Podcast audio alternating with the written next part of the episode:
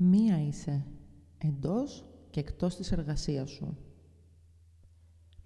Μέσα στην εργασία μας δείχνουμε αυτό που είμαστε, αυτό που μπορούμε να κάνουμε, τις ποιότητές μας δηλαδή, όμως και τα μειονεκτήματά μας.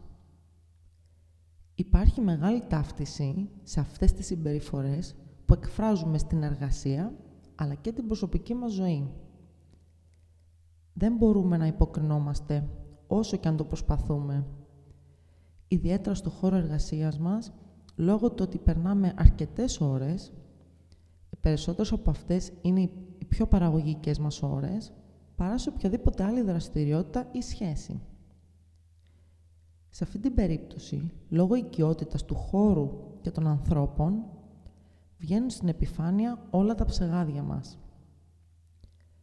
Λόγω κούρασης βέβαια μπορεί και να μεγενθύνονται. Παρατήρησε και σκέψου λοιπόν, ποια είσαι και πώς εκφράζεται αυτό μέσα στο χώρο εργασίας σου. Πώς το βιώνεις εσύ; Ποιες είναι λοιπόν οι σκέψεις σου, οι πεπιθήσεις σου, τα συναισθήματά σου και οι συμπεριφορές σου όταν βρίσκεσαι στην εργασία σου; Πιστεύεις ότι οι συνάδελφοί σου είναι φιλικοί; Πιστεύεις ότι αν κάνεις καλά τη δουλειά σου θα ανταμυφθείς. Είσαι καλή σε αυτό που κάνεις. Πιστεύεις ότι η εξέλιξή σου εξαρτάται από τη σχέση σου με τον προϊστάμενο ή την προϊσταμένη σου;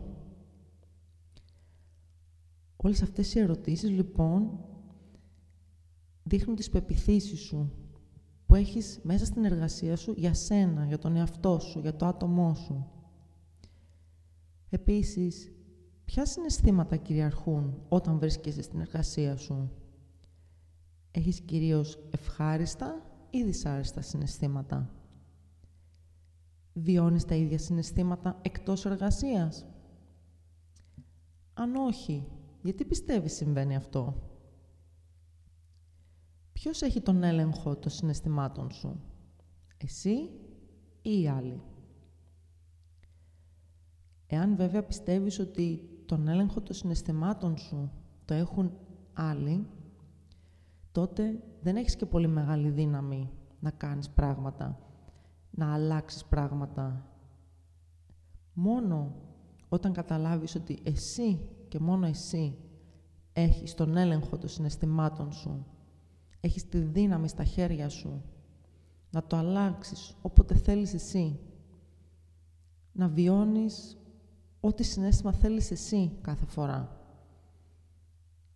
Να βιώνεις όμορφα και ευχάριστα συναισθήματα όταν πηγαίνεις στην εργασία σου, κατά τη διάρκεια της ημέρας ή τελειώνοντας την εργασία σου και πηγαίνοντας για το σπίτι. Είναι στον έλεγχό σου να νιώθεις όπως θέλεις εσύ να νιώθεις κάθε μέρα.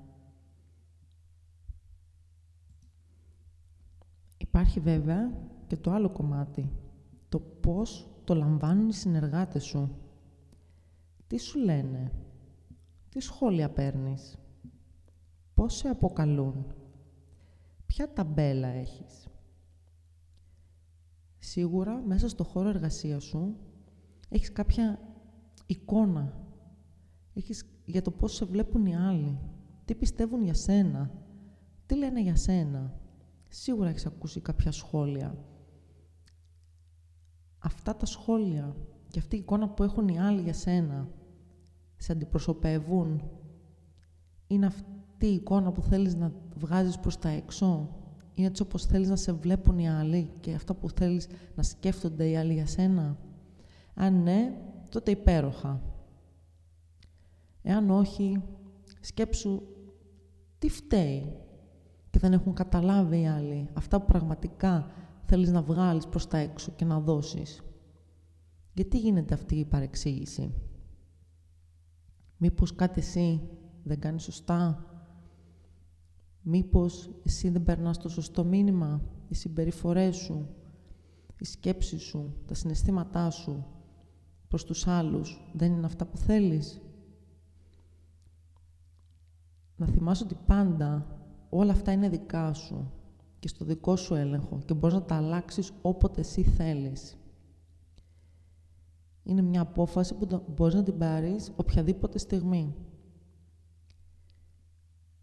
Έτσι λοιπόν, καταλαβαίνοντας τι συμβαίνει μέσα στο κεφάλι σου, τι σου λέει αυτή η εσωτερική φωνή και τα παρατηρήσεις, τότε μπορείς να κάνεις και τις ανάλογες αλλαγές.